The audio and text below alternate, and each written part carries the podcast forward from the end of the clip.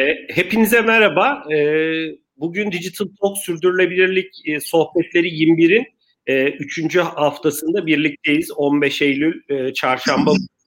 E, bugün üç değerli konuğumuz bizlerle birlikte olacak.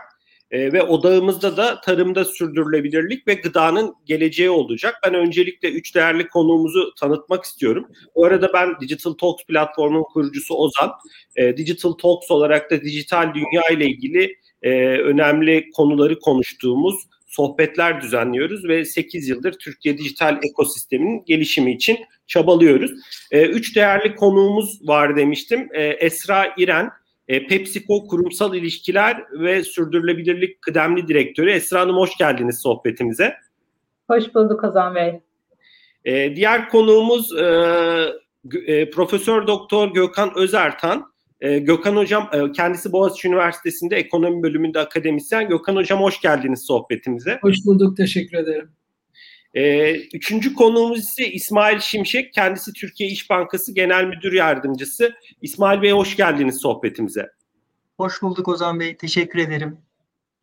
E, değerli dinleyicilerimiz bugün e, üç değerli konuğumuzla e, tarıma, gıdanın geleceğine odaklanacağız. Tarımda sürdürülebilirliğe. Bu sohbetimizi YouTube kanalımızdan ilerleyen dönemde tekrar izleyebilirsiniz. Biz ayrı, ayrıca e, ses dosyalarından da podcast hazırlayıp bunu da Spotify gibi, Google Podcast gibi farklı platformlardan e, sizlerle paylaşacağız. E, dilerseniz sohbetimize başlayalım. Bu arada e, üç değerli konuğumuza eğer e, soru iletmek isterseniz bilgi.digitaltalks.org adresine iletebilirsiniz. Eğer vaktimiz kalırsa e, ve konuşmadığımız kimi noktaları e, değerli konuklarımıza ben yönlendirmeye çalışacağım. E, bilgi.digitaltalks.org adresi. Bunu da belirtmiş olayım. E, Gökhan Hocam dilerseniz sohbetimize sizinle başlayalım. Evet Bugün tabii ki e, İsmail Bey İş Bankası özelinde Esra'nın PepsiCo tarafında eminim çok değerli projeleri, çalışmaları paylaşacaktır. E, biraz ama öncesinde e, Türkiye'de tarımın fotoğrafını çekersek, güncel bir fotoğrafını nasıl bir durum ortaya çıkıyor? ne gibi sorunlar, ne gibi fırsatlar var? malum tabii dünyada hem gıda açısından hem çevre konularında çok hareketli bir dönemden geçiyor. Türkiye'de de bunun e, izlerini görüyoruz hep birlikte yaşayarak. E, ben burada sözü size bırakmak istiyorum. E, tablo nedir? E, çok teşekkürler Gökhan Hocam. E, ben teşekkür ederim nazik davetiniz için. E, Türkiye bir tarım ülkesi. E, Türkiye tarım sektörü büyük. E, hatta büyüklük olarak Avrupa e, ülkelerinin e, Avrupa'daki diğer e, ülkelerle karşılaştırıldığında hepsinden daha büyük bir tarım ekonomisine sahibiz. Yani e, o kadar farklı ürünleri üretebiliyorsunuz ki ben konuşmalarda şöyle bir saatin ters yönünde Türkiye turuyla başlıyorum. Çay fındık üretiyorsunuz, her türlü meyveyi üretiyorsunuz, tahılları üretiyorsunuz, balıkçılığınız var, seracılığınız var, orman ürünlerini yetiştirebiliyorsunuz. E, çok zengin bir coğrafyanız var, endemik bitkileriniz var e, farklı iklimleriniz var. E, dolayısıyla bu bahsettiğim e, çok farklı e, ürünleri yetiştirmeniz mümkün. Hayvancılıkta büyüksünüz. Dolayısıyla Türkiye çok çok e, zengin e, kaynaklara sahip olan bir ülke. Şimdi işin tabii bir tarafı büyüklük, ikinci tarafı da e, gelişen dünyada, değişen dünyada ne kadar rekabetçi olduğunuz kritik hale geliyor rekabetçilik tarafına baktığınız zaman ama o büyüklükteki avantajımızı çok iyi kullanamadığımızı düşünüyorum. Yani e, evet hacim olarak büyüyüz, ekonomi olarak büyüyüz fakat verimlilik tarafına geldiğiniz zaman iş gücü verimliliğinde de yani tarımda çalışan iş gücünün ne kadar verimli ürettiği arazi verimliliğinde de biz Avrupa'da birinci sıralardan daha alt sıralara düşmeye başlıyoruz. Yani dolayısıyla potansiyeli olan, çok fazla zenginliği olan, çok fazla rengi olan bir ülkeyiz ama bu değerlerimizi, hazinemizi çok verimli bir şekilde kullanamıyoruz. Şimdi soru tabii neden bu böyle? Yani neyi eksik veyahut da e, hatalı yapıyoruz ki bu potansiyel çok iyi değerlendirilmiyor. Bunun cevabı aslında Türkiye tarımının yapısına bakmayı gerektiriyor. Hep hani genel ekonomide de sadece tarım sektöründe değil bir yapısal sorunlardan bahsederiz. Yapıya vurgu yaparız. o zaman tarımın yapısına bakmanız gerekiyor. Yapı dediğiniz zaman da o yapının yapı taşlarına bakmanız gerekecek. Bunlar nedir? Öncelikle üretici tabii. Dünyanın neresine bakarsanız bakın hakikaten verimli olarak üretim yapan, hakikaten katma değerli olarak üretim yapan ülkelerin hepsi donanımlı, iyi eğitimli çiftçilere, üreticilere sahipler. Bizim profilimize baktığınız zaman ortalama olarak ilkokul mezunu ve 55-56 yaşında dünyada olduğu gibi Türkiye'de de yaşlanmakta olan bir tarım nüfusu var. Şimdi yaşı çok fazla kontrol edemiyorsunuz çünkü gençleri çekmek zor. E işte kırdan kente göç e, dünyanın her yerinde çok fazla, Türkiye'de de fazla. Yaşlanmakta olan bir tarım nüfusu var. Ama bu yaşlanmakta olan tarım nüfusunun yanı sıra Türkiye'yi dezavantajlı hale getiren faktörlerden bir tanesi eğitimin düşük olması. Yani ortalama olarak ilkokul mezunu olan üreticilerle konuştuğunuz zaman bunun dağılımında elbette bir tarafta çok donanımlı, lise okumuş, üniversite okumuş hatta yüksek lisans yapmış, yenilikçi, vizyoner, dünyayı takip eden, teknolojiyi takip eden çiftçiler de var. Bunların sayıları çok az. Diğer tarafta da daha da yaşlı olan artık 70'li e, yaşları geçmiş olan ki Türkiye'de kıra köylere gittiğiniz zaman bu nüfusu çok sık bir şekilde görüyorsunuz. Böyle bir profil var. Bu yapıyı değiştirmek hızlı bir şekilde daha modern hale, daha genç hale getirmek çok zor. E, karşı karşıya kaldığımız zorluklardan bir tanesi bu. İkincisi e, ben Türkiye tarımına yönelik bana yöneltilen sorularda şöyle cevap veriyorum. Sorunun ne olduğu önemli değil. Bana ne sorduğunuz hiç önemli değil. Cevabın ne olduğunu size söyleyeceğim. Cevap hep örgütlenme oluyor. İyi örgütlenebiliyorsanız ki dünyanın her yerinde Amerika'sında da Avrupa'sında da uzak doğusunda da Avustralya, Yeni Zelanda'da da hakikaten üreticinin hak ettiği değeri görebileceği, maliyet tarafını iyi idare edebileceği, teknolojiyi kullanabileceği, kendisini esas uzmanlık alanı olan üretime yönlendirebileceği ve aslında katma değerin yani ürün çiftliği veyahut da tarlayı ta- terk ettiğinde katma değer oluşmaya başlıyor. İşin pazarlamasıydı, satışıydı, lojistiğiydi, finansmanıydı. Bu tür yüklerin hepsini sahip çıkacak olan aslında örgütler. Yani bizim tekerleği tekrar keşfetmemize gerek yok. Örgütleri iyi çalıştırabilsek temel o yapısal sorunlarımızın birçoğunun üstesinden gelebileceğiz ama örgütleri konuşsak bir hafta konuşmamız gerekiyor. O çok bambaşka bir sorun. Ama yapının temel taşlarından bir tanesi o. Bir diğer temel taşı da tüketici. Yani biz hep tarım ve üretim diyoruz ama bir tarafta 2 milyon küsur üreticimiz var ama diğer tarafta da 85 milyon tüketici var. Bu tüketicilerin profili değişmiş durumda. Yani eskiden e, ne üretirsen satarsından şimdi artık çok daha bilinçli, etiketleri okuyan, karşısında mesela daha katma değerli iyi tarım ürünü, organik ürün gibi ürünlere e, yönelen, e, ürünlerin karbon izini takip eden çok daha bilinçli bir tüketici var. Fiyat elbette herkesin e, gündeminde. Türkiye'nin de çok uzun süredir gıda fiyatları gündeminde. Yani markete gittiğimiz zaman evet ilk e, fiyatlara bakarız doğru ama aynı zamanda dediğim gibi yani o fiyat farkının bilincinde olan ve o fiyat farkını vermeye razı olan bir grup tüketici de var. Bu da resmin diğer tarafı. Şimdi bir de kamu tarafı var tabii. Yani böylesine büyük bir sektörü yönetmeniz çok zor. Çünkü üretici sayımız çok fazla. Ben şu örneği veriyorum. Birleşik Krallık bize çok yakın katma değer üretiyor tarımda. Bunu 200 bin tane işletmeyle yapıyor. Türkiye bu katma değeri 2 milyon küsür işletmeyle yapıyor. Yani bizde çok fazla işletme sayısı var. Araziler küçük, hayvan sayısı az, vurgu yaptığımız e, ölçeği bir türlü yakalayamamamız. Bunlar Türkiye tarımının genel sorunları. Son bir, bir iki noktaya değinip bitireceğim. Bugünkü konumuz aslında. E, ben hep aynı şeyleri tekrarlıyorum konuşmalarda. Yani yapı budur, problem budur, çözüm budur ama bunların yanı sıra artık dünya çok daha farklı gerçeklerle karşı karşıya. Bu da aslında bizim bugünkü konumuz. Yani işin sürdürülebilirlik tarafı daha doğa dostu, ekolojisinin ön plana çıktı ve özellikle son yıllarda hatta son haftalarda, aylarda çok yoğun yaşadığımız iklim değişikliği etkisi altında bizim artık yeni bir vizyona, zihinsel değişime ve fiziksel değişime ihtiyacımız var. Bütün anlattıklarımı unutun diyorum ben konuşmalarda. Aklınızda kalması gereken tek şey iklim değişikliği. İklim değişikliği küresel olarak çok kuvvetli etkiler yapmaya başlamış durumda ve etkilerini devam ettirecek. Dolayısıyla tarım sektörü, tarım ve gıda sektörleri olarak kendimizi buna hazırlamalı, eylem planlarımız, stratejilerimizle bunları hayata geçirmeliyiz diye düşünüyorum. Bu da üzerinde durmamız gereken başlıklardan bir tanesi. Ee, Gökhan Hocam çok teşekkürler. Ee, temel gördüğünüz e, problemleri ve yapıyı e, çok net bir şekilde özetlediniz. İlerleyen dakikalarda biraz buradaki farklı noktalara yönelik çözüm önerilerinizi de dinlemekten e, mutluluk duyarız.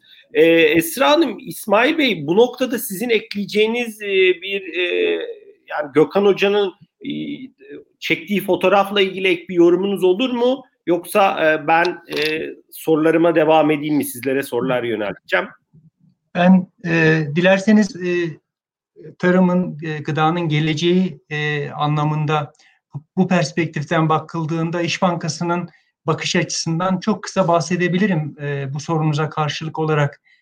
E, İsmail Bey ben de aslında e, bir sonraki sorum zaten e, size olacaktı. E, sonuçta İş Bankası olarak çok yani 97 yıldır Türkiye'de faaliyette bulunuyorsunuz. Türkiye ile hani yaşıtsınız. Baktığımız zaman sizin banka perspektifinden e, gördüğünüz e, tarımın resmini çektiğiniz zaman gördüğünüz e, tablo nedir? E, sizin e, buradaki gelişimde e, oynadığınız rol nedir? Ne gibi çalışmalar yapıyorsunuz? E, sonuçta sahada çiftçilerle birlikte, üreticilerle birlikte çalışan ekipleriniz de var. E, çok farklı profildeki tarım işletmeleriyle bir araya geliyorsunuz. E, ben burada sözü size bırakıyorum. Sizin içgörülerinizi dinlemek bizim için oldukça değerli. Peki. Ee, evet, e, İş Bankası'nın e, bu perspektiften, gıdanın geleceği, tarımın geleceği perspektifinden e, baktığımızda e, bakış açısını ben iki başlık halinde kısaca e, özetleyebilirim. Birincisi, e, biz e, tarımı her şeyden önce milli bir mesele olarak e, görüyoruz. E, tarımın gelişmesi, e, çiftçilerin hayat koşullarının maddi ve sosyal anlamda e, iyileşmesi, genç çiftçilerimizin e, Gökhan Bey e, çok güzel vurguladı. E, genç çiftçilerimizin desteklenmesi ülkemiz için, hepimiz için fayda sağlayacak. E, ikincisi, tarımın e, teknoloji ve finansla olan ilişkisinin derinleştirilmesinin e, özel önem taşıdığını e, düşünüyoruz. Sektörün, üreticilerin, e, sistemdeki tüm akışın iyileştirilmesi, ekosistemin birbiriyle daha güçlü e, iletişimine bağlı. E, bugün burada da zaten e, bir arada oluşumuz da bunun e, bir parçası. Gerek tarımsal tarım tarımsal üretim aşamalarında gerekse verilerin anlamlandırılması, paylaşılması, çiftçilerin kolayca veriye erişebileceği şekilde bunların yapılandırılması, teknolojinin tarımda etkin kullanımı ayrı bir önem taşıyor. Ülkemizde eğer gıdanın geleceğini konuşuyorsak e, gerçekten de özellikle teknoloji kullanımıyla olan ilgisinin üzerinde e, her zamankinden daha fazla durmamız e, gerekiyor. Sizin de ifade ettiğiniz gibi biz banka olarak uzun yıllardır bu sektörle iç içeyiz.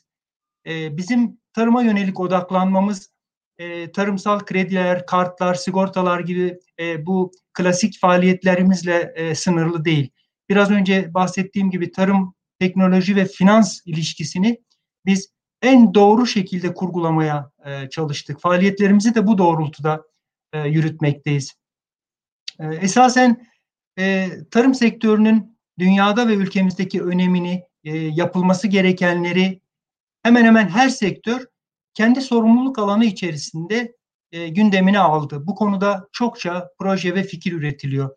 Tarım gibi kompleks yapıları daha iyi anlamamız, sorun ve ihtiyaçlara daha iyi, e, daha etkin çözümler sunmamız gerektiği aşikar. Bu konuda herkes hemfikir. İnsan zekasının ve bilgisinin başka bir yansıması olan teknolojik araçlar e, karmaşık yapıları daha iyi anlamamıza, e, sorun ve ihtiyaçlara daha iyi çözümler e, sunmamıza yardımcı oluyor. Aslında e, bir e, şöyle baktığınızda e, sanayi, üretim, e, tedarik, inovasyon, girişimcilik, dijital dönüşüm ve finansman e, gibi konular aslında en az ilaç, gübre, tohum, akaryakıt kadar tarımsal üretimin birer e, parçası. Bu kadar çok bileşenin olduğu bir sektör için banka olarak biz e, yalnızca finansmanla ya da yalnızca dijitalleşmeyle çözümler üretmenin yeterli olmayacağını çok uzun zamandır kaniyiz. Uzun zamandır bunu biliyoruz, gözlemliyoruz.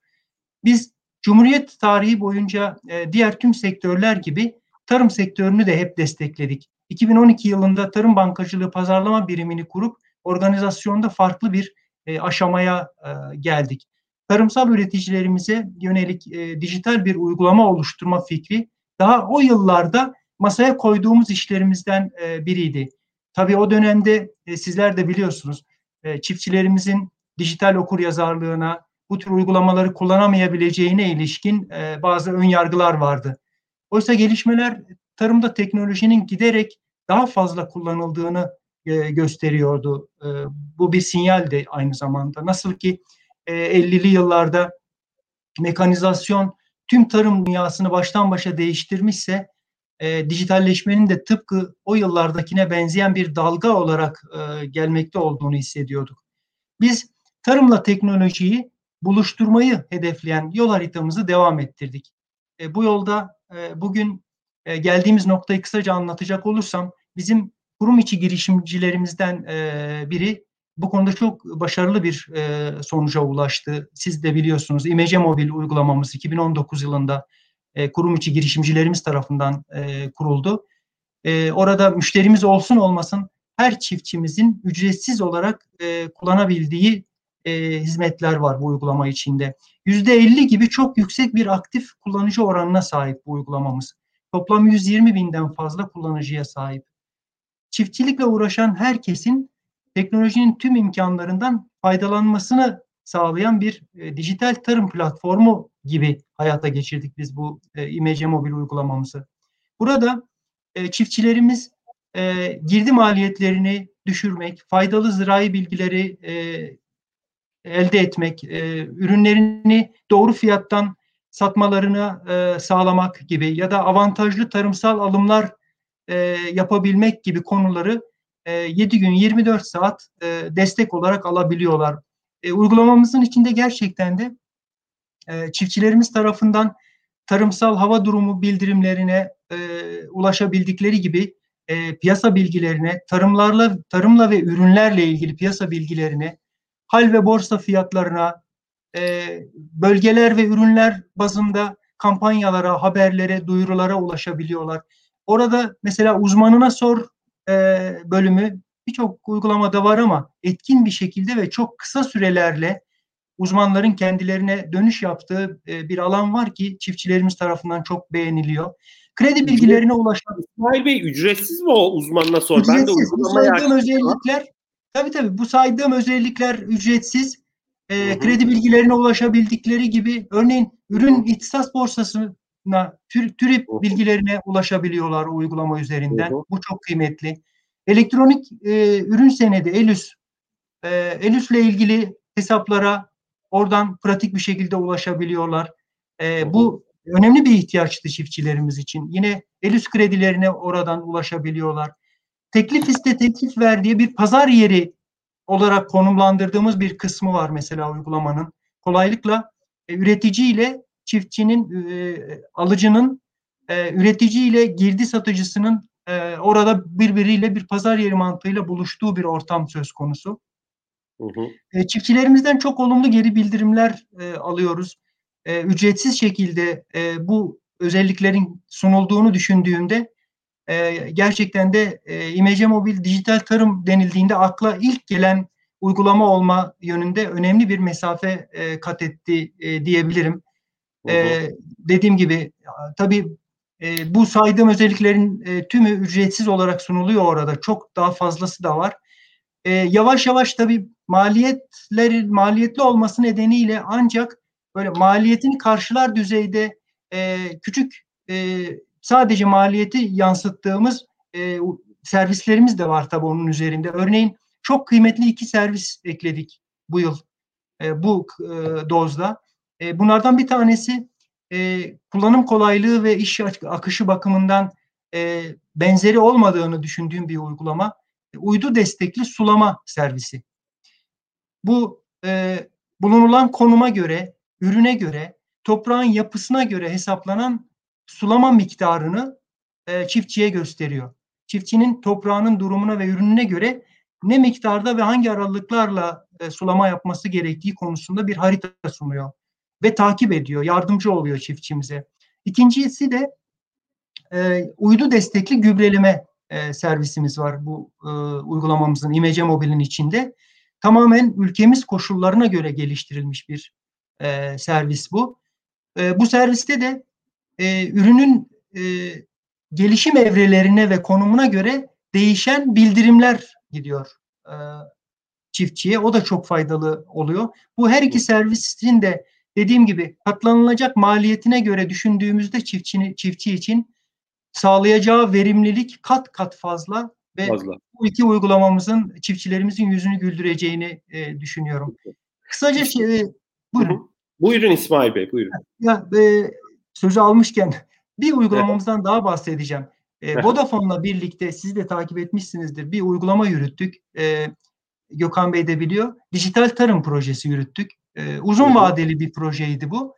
E, orada e, başlangıçta biz 30 e, istasyon hibe ettik bu uygula, e, bu projede ve e, bu üreticilere hibe ettiğimiz istasyonlarla üreticilerimiz e, üretim safhalarını anlık olarak etkin bir şekilde takip edebilmeye ve yönetebilmeye e, başladılar. E, önemli yararlar elde etti çiftçilerimiz. E, Birçok yere koyduk o istasyonlardan. Ben e, somut verilerini elde ettiğimiz iki tanesinden sadece bahsedeyim. Bursa ve Silifke'de üreticiler ilk dönem verilerine baktığımızda e, bu iki yerde e, çiftçilerimizin yıllık 20 milyon lira tasarruf elde ettiklerini hesapladık. E, uzmanların e, hazırladığı e, raporlara göre. Dolayısıyla dijital tarım istasyonlarımızın, bu istasyonların kullanıldığı birçok yer var ve oralarda da benzer faydaları çiftçilerimiz şu anda elde ediyorlar. Bunu neden vurgulama ihtiyacı duydum? Bu somut sonuçlar tarımda teknolojiye olan inancın pekişmesi bakımından çok özel önem arz ediyor Ozan Bey. Bu nedenle özellikle vurgulamak istedim. İsmail Bey çok teşekkürler. E, şu mesajınız çok net. Yani biraz böyle bizde Türkiye'de tarım konuşulurken hep böyle gübre fiyatları, işte bir takım tohum fiyatları vesaire konuşulur. Hani genellikle böyle basında. Ama sizin hani özellikle vurguladığınız şey teknoloji ve e, finansman tarafı, özellikle teknoloji tarafı ve katma değerli teknolojiden faydalanılmasının Türkiye'nin geleceği açısından önemine vurgu yaptınız. Önümüzdeki dakikalarda İsmail Bey hiç merak etmeyin farklı projelere de odaklanırız.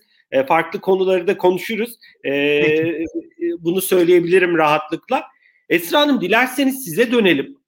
E, e, sonuçta PepsiCo dünyanın en büyük e, içecek ve gıda üreticilerinden bir tanesi. Hızlı tüketim ürünleri şirketlerinden bir tanesi ve aslında hani gıda sizin işinizin en temel bir parçası. Oradaki ham maddeler yani örnek veriyorum bir cips için patates.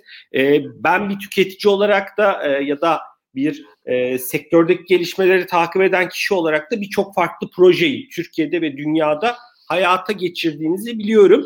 Biraz sizin vizyonunuzu burada konuşalım. Tabii ki ilerleyen dakikalarda projelere de odaklanırız. PepsiCo için e, gıda ne ifade ediyor? Gıdanın sürdürülebilirliği ne ifade ediyor?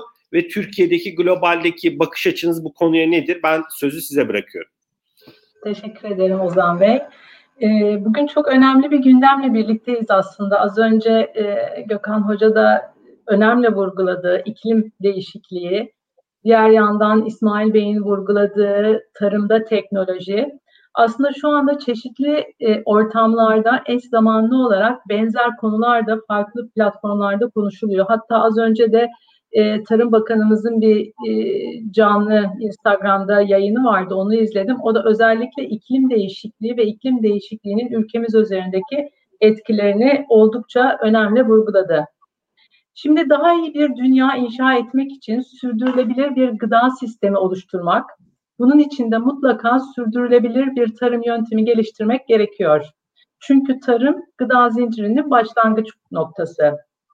Pandemi sürdürülebilir tarım için artık yerel politikaların yetersiz olduğunu ve küresel politikaların da geliştirilmesi yönünde bize ciddi bir uyarı oldu. Biraz Gökhan e, Bey de bundan e, bahsetmişti esasında. E, ve sorun tek boyutlu değil, çok boyutlu bir sorun. Sadece yerel değil, küresel eksenli yeni bir paradigma değişimi gerekiyor. O yüzden şirketlerin, kurumların ve bireylerin eş güdüm halinde olacağı sürdürülebilir bir tarım stratejisi oluşturulmalı. Ve tarımda verimliliği artırırken dünyamızı ve toprağı da korumak durumundayız. Biz PepsiCo olarak yenileyici yani onarıcı, rejeneratif de deniyor buna. Tarım faaliyetlerini yaygınlaştırıp sürdürülebilir bir ekosistem yaratarak bu konudaki sorumluluğumuzu yerine getirmek için çabalıyoruz. Yiyecek ve içecek alanındaki faaliyetlerimizin yanında aynı zamanda da dünyanın en büyük tarım işletmelerinden biri olarak temelde üç alana odaklanacağız. Bu bizim 2030 vizyonumuz. Tarımsal tedarik zincirinde yer alan 250 binden fazla kişinin geçim kaynaklarını iyileştirmeyi, kullanılan temel bileşenlerin %100'ünü sürdürülebilir yollardan tedarik etmeyi ve 2030 yılına kadar pozitif tarım uygulamalarımızı neredeyse şirketimizin tüm ayak izine eşit olacak şekilde 28.3 e, milyon dönüm alana yaymayı ve bu sayede de 3 milyon tondan fazla sera gazı salımını azaltmayı hedefliyoruz. 10 yıldır sürdürülebilir tarım programı ile ciddi bir ilerleme kaydettik. Yeni hedeflerimiz ile bunu daha da ileriye götüreceğiz. Ekosistemleri iyileştiren ve ilk doğal haline getiren uygulamaları benimsemek için çiftçilerle işbirliği yapmaya devam edeceğiz. İsmail Bey de iş, işçiler, tarım e, sektöründe çalışanlar ve çiftçilerle e, işbirliğinin önemini bir hayli teknolojik açıdan da vurgulamıştı. Çünkü tarım artık sürdürülebilir bir gıda sistemi açısından herkesin kendi başına alacağı kararlarla ilerleyemeyeceği kadar kritik bir alan haline geldi. Hızla artan dünya nüfusunun ihtiyacı olan yeterli ve kaliteli gıda maddesinin uygun maliyetlerle üretimini, çevrenin ve doğal tarım kaynaklarının korunmasını e, başka türlü sağlamamız mümkün değil. Bunun için de dünya nüfusunun refahını geliştirecek sistem ve uygulamalar ciddi anlamda gerekiyor. Ne ekilecek? Hangi topraklara ekilecek? Nerede kullanılacak? Önümüzdeki birkaç yılda öğrenene kadar ihtiyaç olacak? Hangi teknolojiler kullanılacak gibi birçok sorunu merkezinde sürdürülebilirliğin olduğu bir yaklaşımla cevap bulması gerekiyor. Dolayısıyla artık tek tek üreticilerin bireysel hedefleriyle şekillenen uygulamalar yerine paydaş temelli sürdürülebilir bir tarım stratejisini oluşturmamız gerekiyor.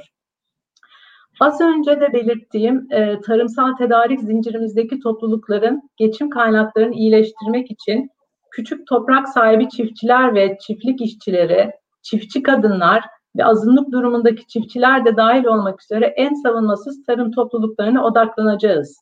Ve bunun için de çeşitli ortaklıklar kuracağız. E, kullanılan temel bileşenlerin yüzde yüzünü sürdürülebilir yollardan tedarik etme hedefimize gelince şunları ifade etmek istiyorum. Küresel olarak şu anda patates, mısır, yulaf ve portakal gibi mahsullerin, doğrudan mahsullerimiz dediğimiz ürünlerin yüzde 86'ını sürdürülebilir kaynaklardan elde ediyoruz.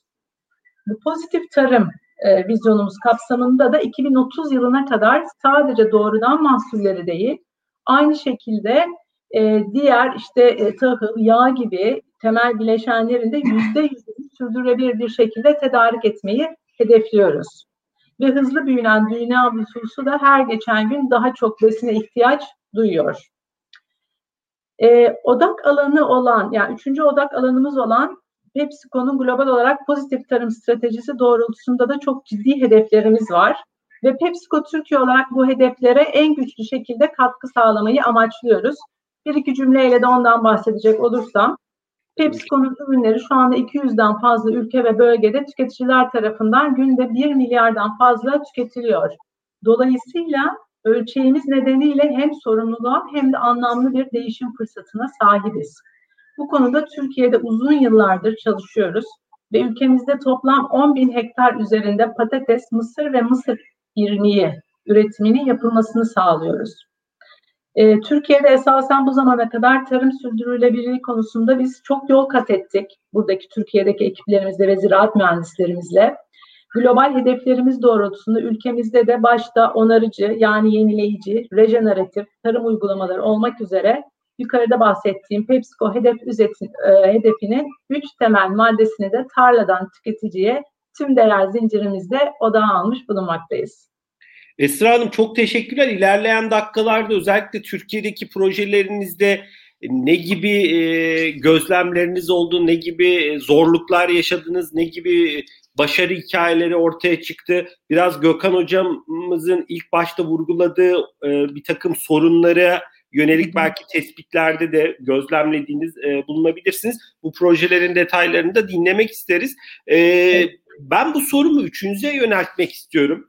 E, aslında e, üçünüz de çok değerli farklı açılardan önemli e, tespitlerde bulunarak sohbete başladınız, başladık birlikte. Biraz e, gıdanın e, geleceği, e, tarımın sürdürülebilirliği açısından baktığımız zaman dünyadaki ve Türkiye'deki temel trendler nedir? Türkiye'deki trendlere baktığımız zaman Türkiye'yi ayrıştıran bir nokta var mı bu trendler çerçevesinde? E, bu noktada e, neler e, söylemek istersiniz? Ben sözü size bırakıyorum. E, belki Gökhan Hocam sizinle başlayabiliriz ya da e, biraz sırayı değiştirebiliriz bilmiyorum. Hani Gökhan Hocam siz bilirsiniz. Yo elbette değiştirebiliriz. Hiç sorun değil benim için. Ee, İsmail Bey dilerseniz sırayı değiştirelim. Bu sefer hani sizin yorumlarınızı alalım. Sonra e, Gökhan Hocam sonra. Esra Hanım'la devam edelim. Tabii olur. Ee, ben e, trendler dünyada ve Türkiye'de trendler e, diye e, başlığı açtığınızda e, aklımda hemen e, yapay zeka e, konusu şekillendi. E, globalde de Türkiye'de de gördüğüm en belirgin trend e, yapay zekanın e, teknolojinin tarım ekosisteminin değer zincirini oluşturan tüm e, alanlar için kullanılmaya başlanmış olması. E, bunu net bir şekilde görüyorum. E, teknoloji, teknolojinin e, kullanım alanı e, ya da e, belirlenen öncelikler elbette ülkeden ülkeye değişiyor. Ülkelerin coğrafi yapısı, iklim değişikliğinden etkilenme biçimi, e, iklim koşullarına göre yetişen e, ürünlerin birbirinden farklı oluşu gibi unsurlar tabii ki ülkeleri birbirinden e, bu anlamda ayırıyor. Örneğin e, Hollanda'ya baktığınızda seracılık ve topraksız tarıma e, teknolojinin hasredildiğini görüyorsunuz. Doğal olarak e, Hollanda'nın coğrafi koşulları, e, yapısı bunu gerektirdiği için teknoloji daha çok bu alanda e, kullanılmış, buraya kanalize edilmiş gibi görünüyor. Ama öte yanda Amerika'ya baktığınızda acaba yapay zeka e, ya da e, teknoloji, e, teknolojik olanaklar nereye kullanılıyor, kullanılmaya çalışılıyor diye baktığınızda orada yoğun et tüketimi, artan karbon salınımı gibi sorunlarla belki önceden boğuşulmaya çalışıldığı için olsa gerek ya, e, yapay zekanın ya da teknolojinin daha çok yapay et üretimi, laboratuvar ortamında e, protein üretimi, bitki kökenli proteinler e, nasıl kolay e, üretilebilir ya da şu anda üretilebiliyor ama pahalıya geliyor, bu nasıl ucuzlatılabilir gibi alanlara daha çok e, teknolojinin e, kanalize edilmeye çalışıldığını görüyoruz. Bu trendler daha ön plana çıkıyor. Diğer yandan e, Avrupa'daki bazı ülkelere baktığınızda e, daha çok e, tüketiciye ulaşımı, son tüketiciye ulaşımı kooperatifler üzerinden yaptıklarını görüyorsunuz. Ama bizim ülkemize dönüp gelip baktığınızda bizim daha çok birebir e, üreticiyle e, temasta olduğumuzu e, görüyoruz. Doğrudan üreticiyle e, tüketicinin e, belli aracılarla, belli aralık aralarla, aracılarla e, buluşturulduğunu görüyoruz. Kooperatifleştirme ve birliklerden daha çok. E, tabii bu da beraberinde tedarik zinciri, lojistik gibi konularda farklılıkları getiriyor. İçinde daha farklı problemler barındırmaya başlıyor ve tabii başka kolaylıklar da getiriyor beraberinde. E, bu farklılıklar tabii yine e, ekosistemin verimliliğini, sürdürülebilirliğini e, etkileyen unsurlar olarak e, öne çıkmış oluyor. Ya, e, baktığınız zaman tabii bölgesel farklılıklar ve öncelikler değişse de hepimiz şu noktada birleşiyoruz diye düşünüyorum. E, doğayla uyumlu, sürdürülebilir çözümler geliştirmek, doğru bilgi üreticiyle, çiftçiyle e, buluşturmak, tarımda alışıldık yöntemleri teknolojiyle uyumlamak kritik ve gerçekten de yön değiştirici bir etkiye sahip olarak e, ortaya çıkıyor. Trendlerin bu şekilde gelişmesinde tabii ki e, mevcut e, dünya ölçeğindeki dev e, teknoloji şirketlerinin payı büyük. E, çalışma odağında tarımda teknolojiyi e, odağına koymamış neredeyse şirket e, kalmıyor gibi görünüyor. Bu, bu çok da doğal e, karşılanmalı. e, Birleşmiş Milletler gibi kurumların da dünya ölçeğinde e, iklime, çevreye, eşitliğe, şeffaflığa yönelik çalışmaları e, bizlere, hepimize e, yön veriyor. E, tüm bunlara ek olarak zaten dünyamız e, iklim ve tabiatıyla e, Gökhan Bey'in de çok güzel vurguladığı üzere e, bize e, verdiği sinyallerle e, bize önceliklerimizin ne olması gerektiğini hem ülkemizde hem dünyada dünya kendisi, tabiat kendisi söylüyor zaten o zaman. Çok teşekkürler e, İsmail Bey. Yapay zeka, bitki bazlı etler, e, Türkiye'de biraz daha belki lojistikle ilgili konular ön plana çıkıyor diyorsunuz. Avrupa'da çünkü kooperatifler e, daha fazla e, olduğu için, önde geldiği için. Gökhan Hocam size dönelim. Sizin e, gördüğünüz bu noktada tabii ki e, İsmail Bey'in söylediklerine e, ek olarak belirteceğiniz, e, katkı sağlayacağınız noktalar ne olur? Ee, birkaç ben de başlığı e, paylaşmaya çalışayım. İsmail Bey aslında e, genel resmin e, gelişmekte olan yönleri nedir onlara detaylı olarak değindi. Bir iki tane ekleme yapayım. Bir tanesi yatırım sermayesi. Geçmiş dönemlerde 10 yıllarda yatırım sermayesinin tarım sektörüne çok fazla sıcak bakmadığını görüyorduk. Ama artık bu resim değişiyor. Bu kısmen yeni girişimler yani startuplar üzerinden e, ilginç, cazip hale gelmiş durumda. İkincisi de teknoloji tabii ta, kaçınılmaz olarak yani şöyle tarihsel baktığımızda teknoloji hep vardı, hep gelişiyordu. Yani insan ve hayvan gücüne dayalı tarımdan traktörlere geçirdi, kimyasallara geçirdi. E, şimdi de çok yoğun şekilde e, teknolojinin e, o değer zincirinin üretimin üretim ve değer zincirinin çok farklı noktalarına dokunmaya başladığını görüyorsunuz. E, bu e, bizim gündelik hayatımızın bir parçası oldu zaten ve bu çok kısa bir sürede oldu. Yani ben hep cep telefonu örneğini veriyorum. Akıllı telefonun hayatımıza girişi 2008 senesi. Yani 10-12 sene içerisinde her şeyimizi akıllı telefonla yapar hale geldik ki çok benzer bir resim çiftçiler için de geçerli. Elbette hepsinin akıllı telefonu yok ama online platformları çok iyi kullanıyorlar. Facebook kullanıyorlar, başka forumlarda tartışıyorlar. YouTube'u çok yoğun bir şekilde kullanıyorlar. E, cep telefonu uygulamaları, İsmail Bey bahsetti, firmaların geliştirmiş oldukları uygulamalar. Bunlarla teknolojiyi çiftçiye eriştirebiliyorsunuz. Şimdi yatırım sermayesi işin bir, bir boyutu, bir diğer boyutu da daha önce tarım sektöründe büyük oyuncu olarak görmediğiniz teknoloji firmalarının ki bunlar dünyanın en büyük firmaları aslında farklı şekillerde tarım sektörünün içine girmeye başladıklarını görüyorsunuz. Yani e, şöyle güzel bir deyim var. Eskiden çiftlikte kilogram veyahut da litreyle ölçülen ürünler yetiştirilirdi. Artık kilo ve litrenin yerine byte da eklenmiş durumda. Yani o kadar bir büyük bir bilgi hazinesi var ki orada gerek fiziksel üretim tarafında gerek işin finansmanında, lojistiğinde, pazarlamasında aklınıza gelebilecek her boyutunda perakendesinde çok fazla veri birikmeye başlamış durumda. Bu da işin veri analitiği, veri analizi kısmını ön plana çıkartıyor ve e, devletler, e, üniversiteler, akademi, sivil toplum örgütlerinden dahi bu tür e, yeni girişimlere, gelişmelere destek olanlar var. Bir diğer boyutta yeni iş modelleri ortaya çıkmış durumda. Daha önce üretim finanstan, finans lojistikten, lojistik perakendeden kopuktu. Ama şimdi bu yeni iş modelleriyle hepsini birbirine entegre hale gelmeye başladığını görüyorsunuz ve farklı işbirlikleri ortaya çıkıyor ki İsmail Bey bahsetti. Yani bir teknoloji şirketiyle bir finans kurumu işbirliği yapabiliyor. Yanlarına ne bileyim bir perakendeci gelebiliyor, bir traktör firması gelebiliyor, bir tohum şirketi gelebiliyor. E, Pepsi'de olduğu gibi e, bunu nihai olarak tüketiciyle buluşturan bir firma gelebiliyor.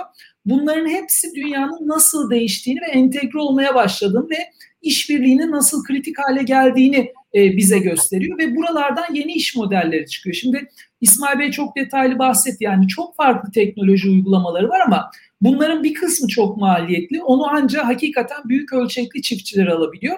Ama farklı iş modelleriyle de çiftçiye ulaştırılabilecek teknolojiler var. Çok ucuz teknolojiler de var. Yani en basit haliyle hava durumunu ulaştırmak zaten kamunun e, yaptığı işlerden bir tanesi. Bu da bir teknoloji girişimi ama katma değeri siz e, e, ulaştırmak istiyorsanız ve çiftçinin de bu e, üretilen katma değerden pay almasını istiyorsanız bu yeni iş modellerine ağırlık vermeniz lazım. Ama burada da e, o üreticilerin organize olmayışı, başlangıçta bahsettiğim düşük eğitim seviyesi, e, çok parçalı bir yapıya sahip oluş ve e, çok planlı programlı önünü göremeyen bir e, e, dünyada yaşıyor olmaları ki e, Türkiye ekonomisinde zaten biz de yani çiftçi bırakın bizler de önümüzü göremiyoruz ama e, çiftçi özelinde onların biraz daha eğitim seviyesinin düşük olması, finansal okuryazarlığının düşük olması düşünüldüğünde böyle bir uzun uzun vadeye geçtim orta vadeli e, plan programı yapamaz hale gelmelerine sebep oluyor. Ama dediğim gibi yani çok fırsatlar var, çok imkanlar var. E, bizim belki de ülke olarak karar vermemiz gereken bu e, çılgınca e, ilerleyen dünyada, çılgınca böyle hızlanmış olan dünyada e, hangi fırsatları değerlendireceğiz, dünyayı nasıl yakalayacağız ve o başta vurgu yaptım e, avantajımız olan, zenginliğimiz olan kaynakları nasıl verimli hale getireceğiz? Bunları düşünmemiz gerekiyor. Çok teşekkürler Gökhan Hocam. Ee, İsmail Bey'in e, belirttiği trendlere siz de oldukça ciddi sayıda ek e, yorumda bulundunuz. Ben de hani notlarıma şöyle bakıyorum. Yatırım sermayesi tarafı, e, veri analizi tarafı ki o yapay zeka ile iç işe, işbirlikleri ve yeni iş modelleri e, kısmında da çok ciddi vurgu yaptınız. Çok teşekkürler. Esra Hanım size dönelim. Tabii PepsiCo'nun bu arada biz de Digital Talks'ta haber yapıyoruz. Yap, e, e, bitki bazlı e, etlerle de ilgili globalde Amerika'da e, bazı çalışmaları da vardı. Ben dipnot olarak paylaşayım dedim. Ben sözü size bırakıyorum. Teşekkür ederim. Çok teşekkürler e, Ozan Bey. E, ben Gökhan Bey'in bu yeni iş modelleri tarafından bir e, bağlama yapacak olursam esasen e, evet yani geleneksel tarım aslında sık toprak işleme, monokültür gibi geçen yüzyılın geleneksel tarım uygulamaları önemli toprak kaybına ve toprağın bozulmasına sebep oluyor. Ve Birleşmiş Milletler'e göre verimli üst toprağın yarısından fazlası artık bugün bozulmuş durumda. Bu çok üzücü bir tablo. Bu durum gıda yetiştirme ve karbon tutma potansiyelini azaltıyor. Şiddetli hava koşullarına karşı topraklarımızın savunmasızlığını arttırıyor ve buna takiben de su kalitesi ve biyoçeşitlilik, biyolojik çeşitlilik maalesef etkileniyor. Dünyada genel eğilim bu sorunun önüne geçmek için e, az önce de bizim hani pozitif tarım altında yapmayı yapıyoruz diye bahsettiğim rejeneratif yani yenileyici veya onarıcı tarım uygulamalarına ağırlık verilmesi yönünde. Yani aslında trendleri bu yöne e, evriltebilirsek gerçekten çok verimli bir şekilde toprağa geri kazanabiliriz aslında onarıcı tarım ile ilgili olarak literatürde tek bir tanım bulunmuyor. Fakat ana hatları ile onarıcı tarım, toprak sağlığı, su yönetimi, gübre kullanımı, biyolojik çeşitlilik ve topluma odaklanarak dayanıklılık kazandırırken ekosistemleri de iyileştirip eski haline getiren uygulamalar içerdiğini ifade edebiliriz. E, yenileyici onarıcı tarım uygulamaları yeni bir anlayış değil aslında bu uygulamalar zamanla artan çevresel ve sosyal etkileri tersine çevirmek için gereken ölçekte benimsenmemiş. Aslında problem burada. Yani ölçek problemi. Bugün bizim gibi global şirketlerin de katkısıyla bu işin ölçeklenmesi ve yapılan çalışmaların ölçümlenmesi sağlanmakta. Ee, onarıcı tarım uygulamalarında temel olarak bir ekosistemin dayanıklılığı dediğim gibi biyolojik çeşitlilik artıyor su tutma ve süzülmeyi iyileştiriyor. Suya madde karışmasını daha güvenli ve daha temiz hale getiriyor. Toprağa sağlıklı ve e, sağlık ve kalite kazandırıyor. Sadece toprağa zarar vermekten kaçmakla kalmayıp aynı zamanda zararları tersine çevirmeye de yardımcı oluyor ve geleneksel tarım uygulamalarının karbon emisyonunu da bir yandan dengeliyor. Dolayısıyla yenileyici tarım uygulamaları bütüncül bir bakış açısıyla başta toprağın iyileştirilmesi olmak üzere tüm ekosistem iyileştirmesini hedeflemektedir. Ve bu nedenle biz de PepsiCo olarak yani bu trendlerle de uygun olarak pozitif tarım kapsamındaki çalışmalarımızın en önemli odak alanlarımızdan birini de rejeneratif tarım olarak belirledik ve bu şekilde kendimize bir iş planı, iş modeli çıkardık. Esra Hanım çok teşekkürler. Hazır söz sizdeyken sizinle devam edelim. Şöyle e, şimdi siz e, daha sonrasında İsmail Bey'e dönelim. Orada sorum hani ikinize de aslında hem İsmail Bey'e hem size ama sizinle devam edelim. E, sonuçta Türkiye'de e, çok ciddi e, bir e, üreticilerle çalışıyorsunuz sonuçta. E, onla, onlara e, üretim yaptırıyorsunuz benim bildiğim kadarıyla ya da üretilmiş bir takım ürünleri satın alıyorsunuz yürüttüğünüz e, çiftçilerle bir takım projeler var. Burada çok hani somut soracağım bir yani gördüğünüz tablo ne? E, nelerde zorlanıyorsunuz?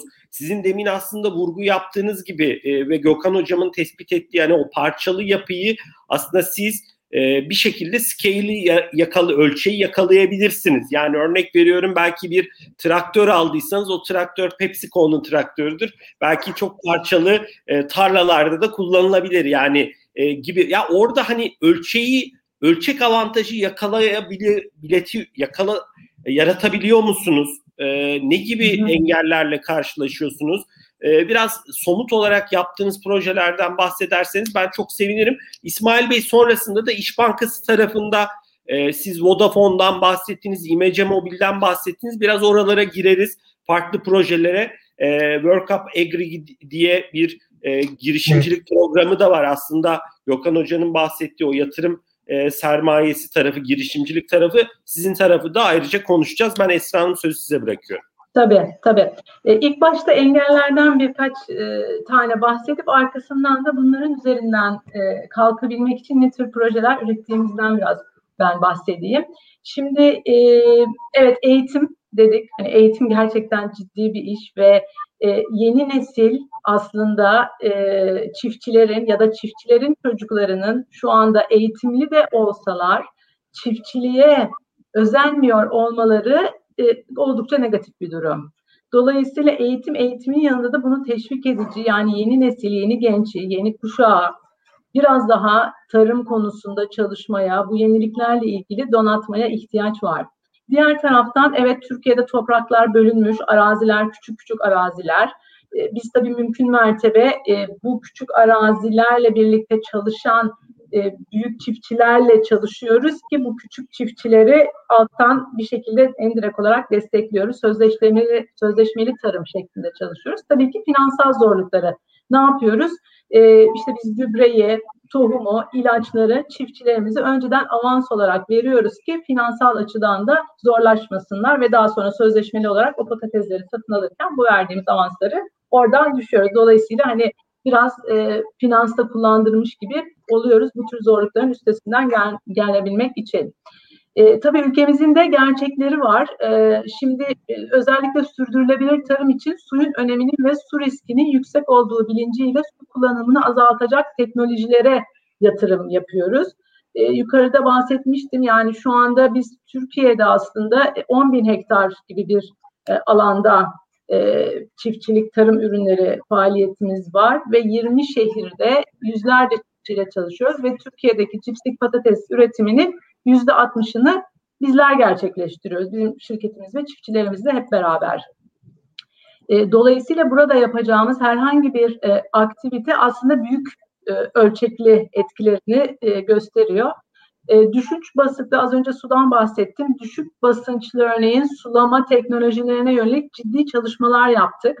Bu kapsamda sensörler aracılığıyla nem bilgisi alarak sulama optimizasyonu ve erken uyarı yapabilen iCrop adında bir teknolojiyi Cambridge Üniversitesi ile ortak olarak geliştirdik. iCrop'u kullandığımız test alanlarında %5 ile %10 arasında su verimliliğine ulaşmış durumdayız. Evet su zor, zorlu bir konu fakat e, bir takım çabalarla bunun üstesinden gelme yollarını buluyoruz, araştırıyoruz. Bununla birlikte damlama, sulama ve mini yağmurlama sistemlerinin kullanımını yaygınlaştırarak su kullanımını yüzde 45 azalttık. Ürün verimini arttırmak için çiftçilerimizle birlikte yürüttüğümüz çalışmalar yaklaşık 13 milyon su tasarrufu sağladı. PepsiCo olarak 2025 yılına kadar yüksek su riskinin bulunduğu bölgelere yönelik hem fabrika hem de hafıza özelinde çok güçlü su tasarrufu hedefleri koyduk ve bunları gerçekleştirmek için tüm ekip olarak var gücümüzle canı gönülden çalışıyoruz. Değişen tüketim ihtiyaçlarına rağmen her yıl su kullanımı, karbon dioksit salınımı ve depo püre hedeflerimizi bir önceki yıla göre düşürerek ilerliyoruz. Bu da bizim için çok önemli bir odak alanı. Mevcut makine parkurumuzu da bu vizyon ve amaç doğrultusunda düşük tüketimli yeni nesil makinelerle yenilemekteyiz. Bu çalışmalarla 2010 yılından beri e, net tarla verimleri yüzde 30 arttırıldı. Depo fireleri yüzde 26 azaldı. ve birim patates üretimi için tüketilen su miktarı yüzde elli, birim patates üretiminde sığınan karbon seviyesi ise yine yüzde elli azaldı. Tabii aslında esasen tüm hedef ekosistemin sürdürülebilir olması.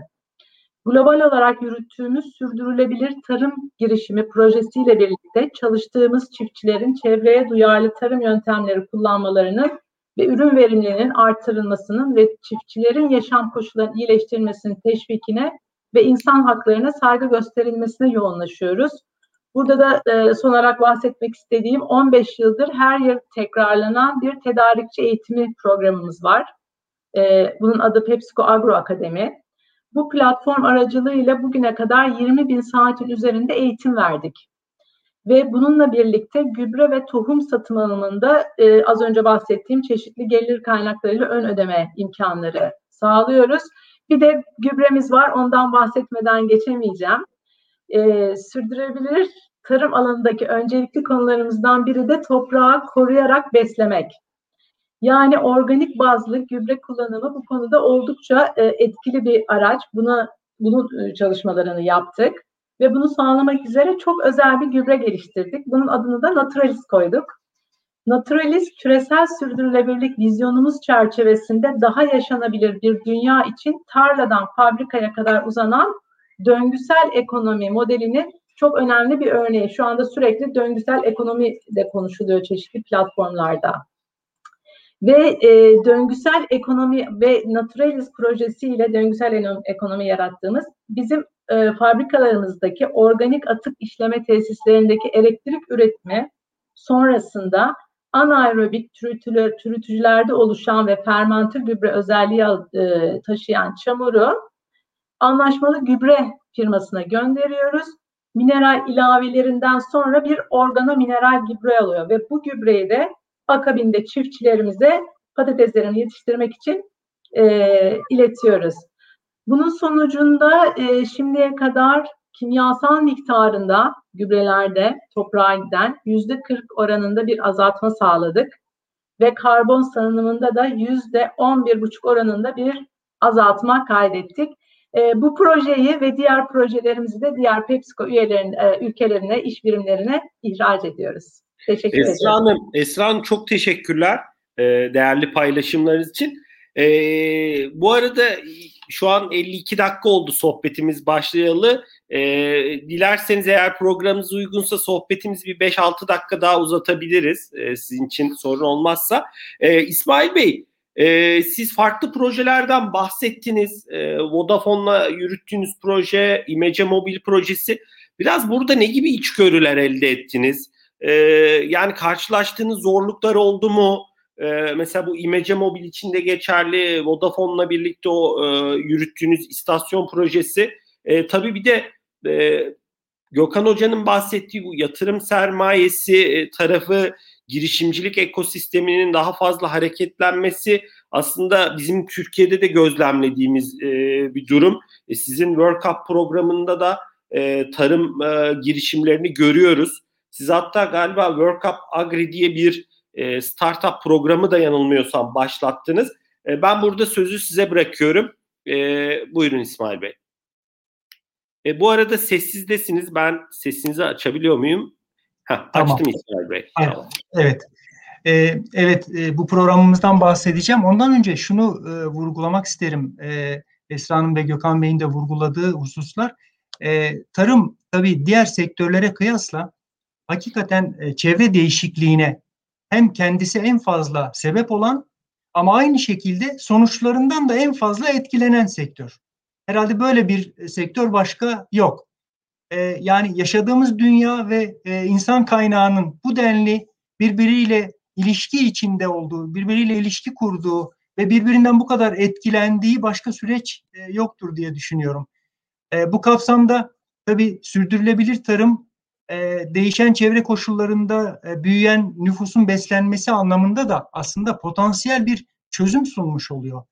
E, eğer bu e, farkındalık oluşmamış olsa bizde aslında çok büyük bir problemimiz var diye düşünüyor olmamız gerekecek. Şunu artık hepimiz e, biliyoruz. Sürdürülebilir ve yeni dönemin gereklerine uygun bir tarım ancak teknolojiyi kullanarak hakikaten dönüp aynı vurguları hep yapıyoruz ama gerçekten de teknolojiyi kullanarak yenilikçi yaklaşımlarla desteklenerek mümkün. Böyle düşünüyoruz. Biz İş Bankası olarak e, tarıma ve teknolojiye aynı anda dokunan yenilikçi projeler, cesur girişimciler, yenilikçi yaklaşımlar olmadığı takdirde sürdürülebilirliğin de olamayacağını düşünüyoruz. Yeni fikir ve çözümler desteklenmeli. E, bankamız e, 4 yıldır başarıyla yürüttüğü bir program var. Siz vurguladınız World Cup e, programı. Bu programın çatısı altında bu yıl World Cup Agri adıyla Tarım Odağı'nda yeni bir mentorluk programı e, oluşturduk. E, bu programımız bize göre ülkemizde tarım girişimciliğini derinleştirmek için, yaygınlaştırmak için atılmış en önemli adımlardan biridir.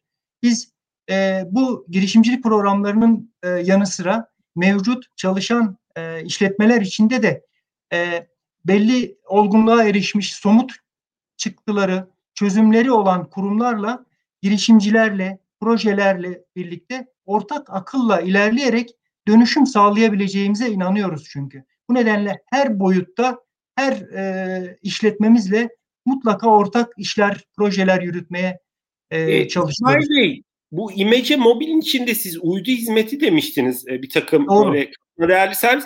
Onu da e, yani şu an aklıma geldi de World Cup'ın içinde bir uydu girişimi vardı. Onu onlar mı sağlıyor?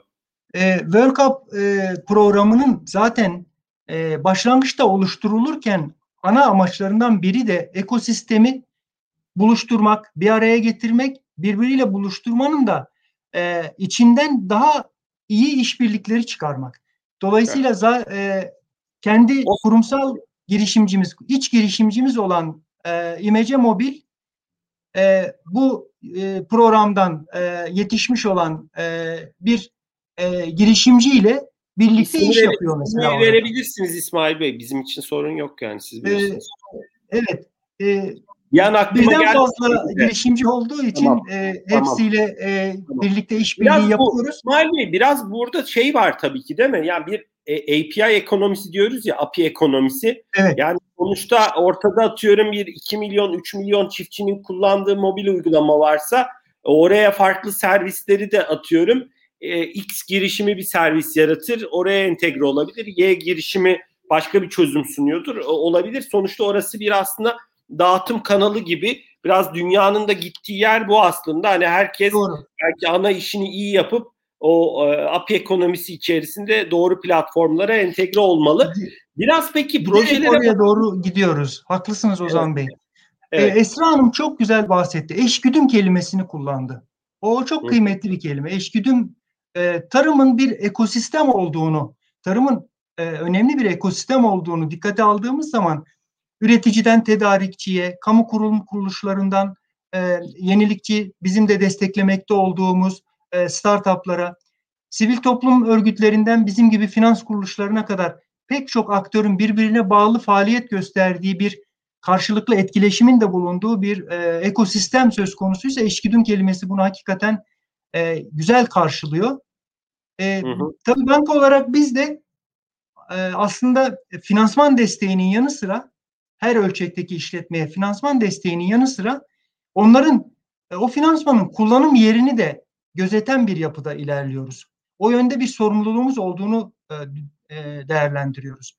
Bu açıdan aslında ticaretin yap, yapılış biçimi de biraz değişmiş durumda. Önem verdiğimiz, yatırım yaptığımız alanlar bu anlamda çeşitlenmiş durumda.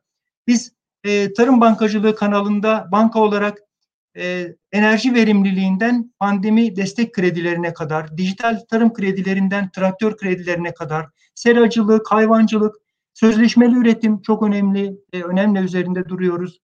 E, ve Esra Hanım'ın bahsettiği organik tarım, organik gübrenin kullanıldığı organik tarımlara, tarıma kadar e, üretimin her alanına e, ilişkin tarıma özgü e, kredilerimiz e, e, söz konusu. Suyun önemini Esra Hanım e, vurguladı. Gökhan Bey'in bu konuda aslında içinde yer aldığı, e, yöneticisi olduğu proje e, vardı. Belki e, zamanımız varsa ve evet, isterse ben Gökhan, Gökhan Hoca'ya söz vereceğim. E, o da e, hani kendi yürüttüğü ve belki danışman olduğu kimi projeleri e, paylaşacak az sonra İsmail Bey. Tabii tabii. Biz e, Gökhan Bey e, vur, vurgulasın. Çok isterim o projeyi anlatmasını. Kısmen biliyorum. E, azıcık da içinde bulundum çünkü. E, ama şuna dikkat çekeyim ondan önce ben. Biz e, bu e, hususlara dikkat çekmek için bir e, belgesel hazırladık e, Ozan Bey. Tarım için su belgeseli. E, orada e, bir yandan tabii farkındalığı suyun suya ilişkin e, burada da dikkat çekilen farkındalığı arttırmaya çalışırken bir taraftan da tabii kendi kaynaklarımızla e, birlikte gerek TURSEF'in gerek de e, Properco'nun e, kaynaklarını da e, çiftçilerimizin hizmetine sunacak şekilde sürdürülebilirliğe, doğru e, ve temiz enerji kullanımına, verimliliğe e, katkı sağlayacak yatırımları bir taraftan her boyutta e, destekliyoruz. E, sulama sistemleri e, için örneğin bir finansman kampanyası e, başlattık. Kuraklığa karşı bir kredi desteği e, sağlıyoruz. Burada basınçlı sulama e, yatırımlarını e, çiftçilerimizin uygun koşullarla desteklemeye e, çalışıyoruz. Tabii şunu vurgulamak lazım. E, sözü çok uzatmayacağım. E, ama sürdürülebilirliği e, destekleyecek eylemleri bizim aslında e, önceden öngörerek yapabilmemiz lazım. E, tabiatın sinyal vermesini bekledikten sonra, o sinyal geldikten sonra önlemler e, alınıyor genellikle ama maalesef e, bu konuda biz çok öngörülü olamıyoruz. E, bizim geçen ay başlattığımız e, başka bir önemli aktivitemiz var, onu e, söyleyeyim.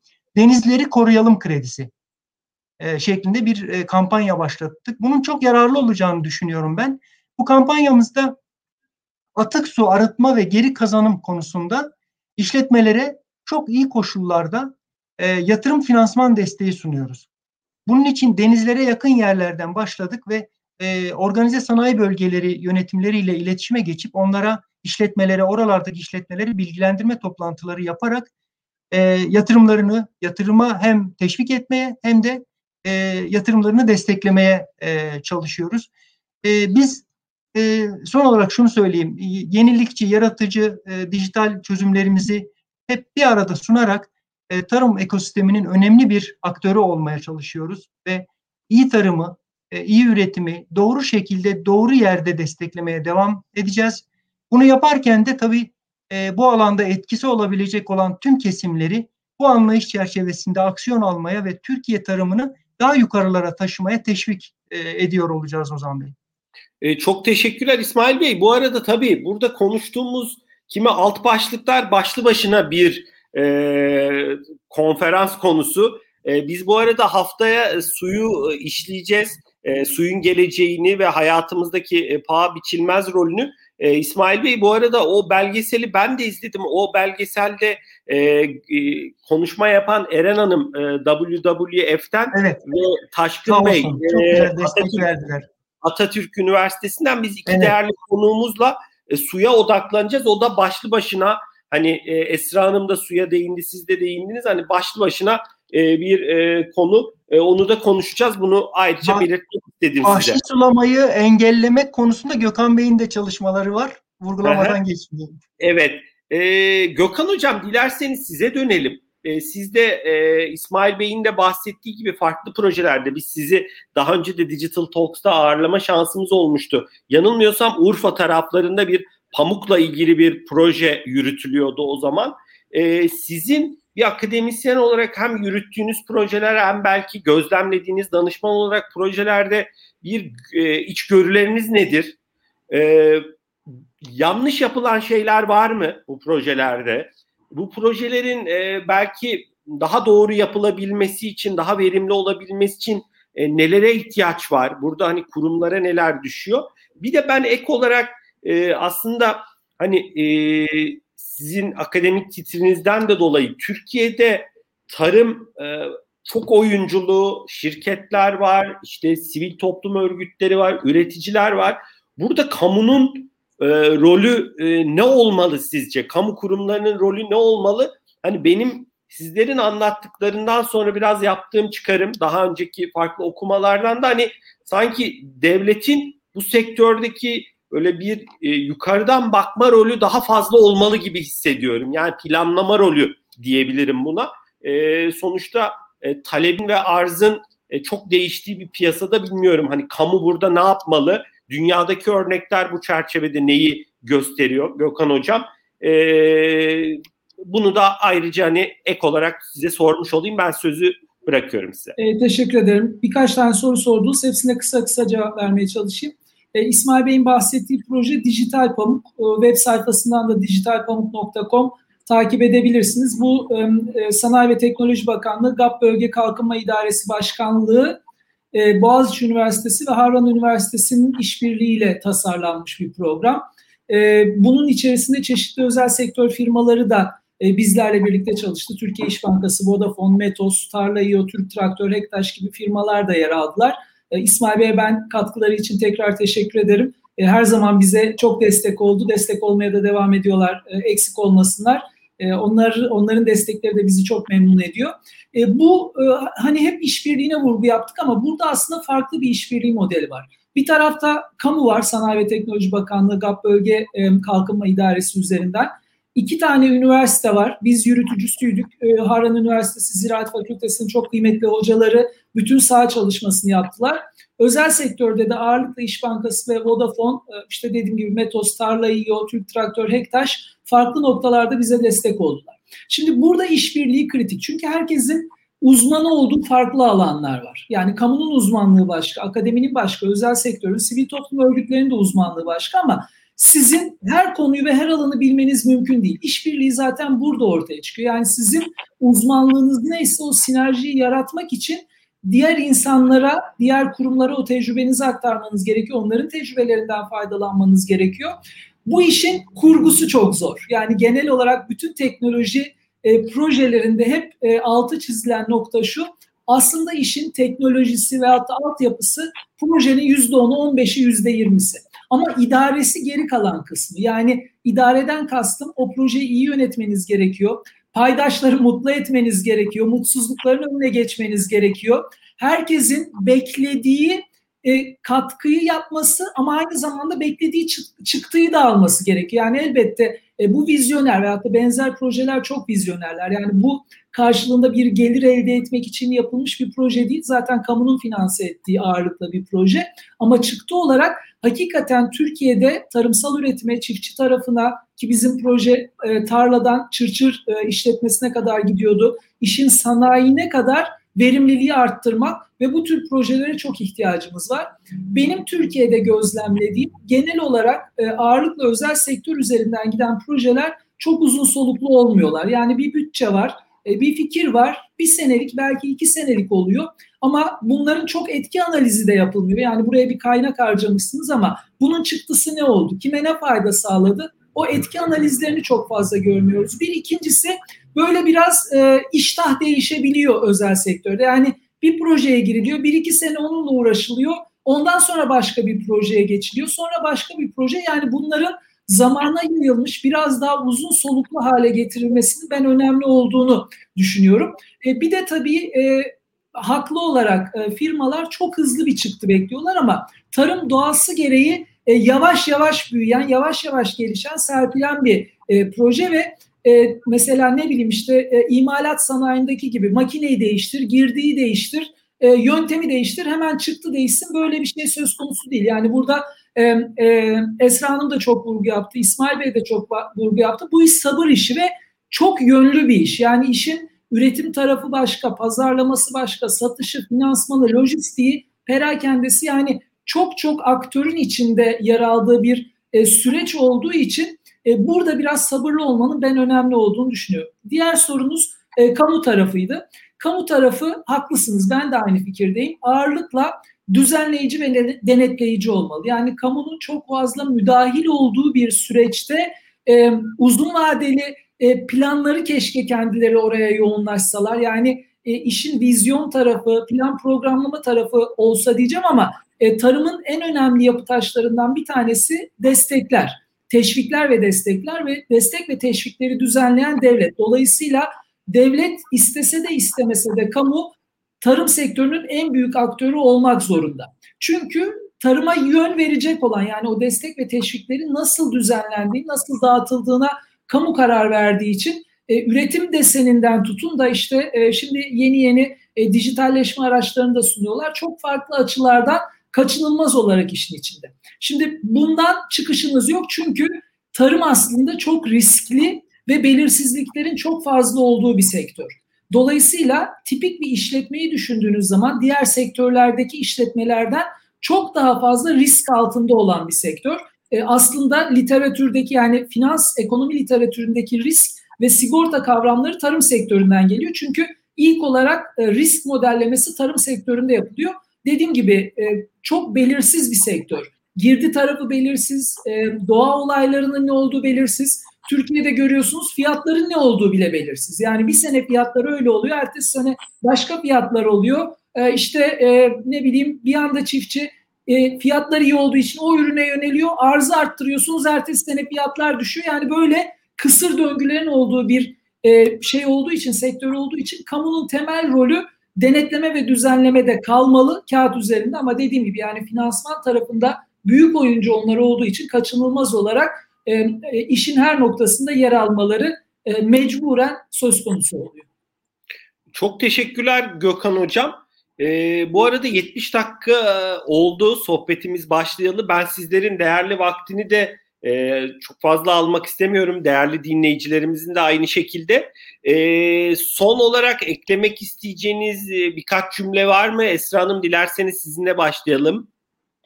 Ee, ben son olarak şunu söylemek istiyorum aslında. Ee, uzun zamandır vardı ama bu salgınla birlikte pandemiden sonra yeni bir dünya düzeni oluştu. Yeni normaller gelişti. İnsanların üretme, tüketme, çalışma, yaşama bütün bu davranışları değişikliğe uğradı. Hazır bu değişiklikler de değişime uğramışken şirketlerin de bir an önce ki bunu yapan şirketler çok var ama yapmayanlar için de üretim stratejilerini değiştirmesi ve kendilerini artık bu yeni dünyaya e, odaklamaya çalışmalarında çok büyük fayda görüyorum. E, böyle platformlarda sizin bu hazırladığınız organizasyon gibi birbirimizden çok şeyler öğreniyoruz. Çok güzel paylaşımlarda bulunuyoruz. Hepimizin daha gidecek çok yolu var.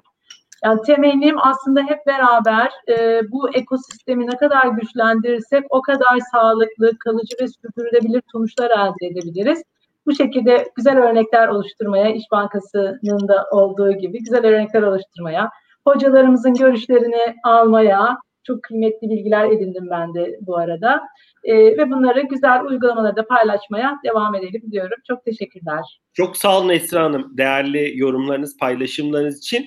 Ee, İsmail Bey sizin ekleyeceğiniz e, bir nokta var mı sohbetimizi kapatmadan? Ee, İsmail Bey sizin mikrofonunuz kapalı ama ben kapatmadım.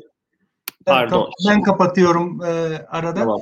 E, e, ben de e, bizi bir araya getirdiğiniz için, e, buluşturduğunuz için, bu fırsatı verdiğiniz için e, teşekkür ediyorum size e, ve bankamızın e, olağan e,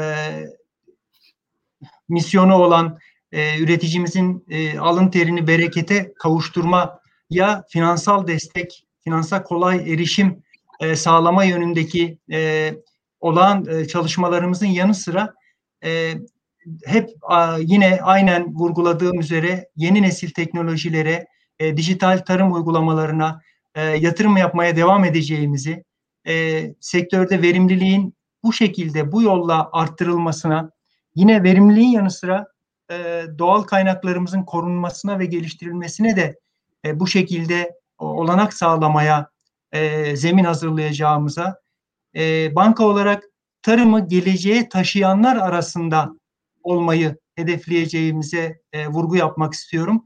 E, teşekkür ediyorum bir kez daha çok, size bizi buluşturduğunuz için. Çok sağ olun İsmail Bey. Gökhan Hocam sizin kapanış öncesi yorumunuz olur mu? Valla konuştuk aslında ama yani başlangıçta dediğimi bir kere daha vurgu yapmakta e, fayda görüyorum. Çok büyük bir potansiyelimiz var. Bu potansiyeli iyi değerlendirmeliyiz. Ve bu iyi değerlendiği zaman üreticiyi de tüketiciyi de e, arada e, sektörün diğer paydaşlarını da mutlu edecek çözümleri bulmak söz konusu ve mümkün. E, bu da dediğim gibi yani el ele dayanışma ile işbirliğiyle olabilecek e, başarı hikayeleri bu şekilde ortaya çıkıyor. Bunların üzerinde durmamız önemli diye düşünüyorum ve yani bu işi de doğa dostu sürdürülebilir bir şekilde yapmamızın ne kadar kritik olduğunu bir kere daha vurgulamak istiyorum. Çok teşekkürler Gökhan Hocam değerli paylaşımlarınız için.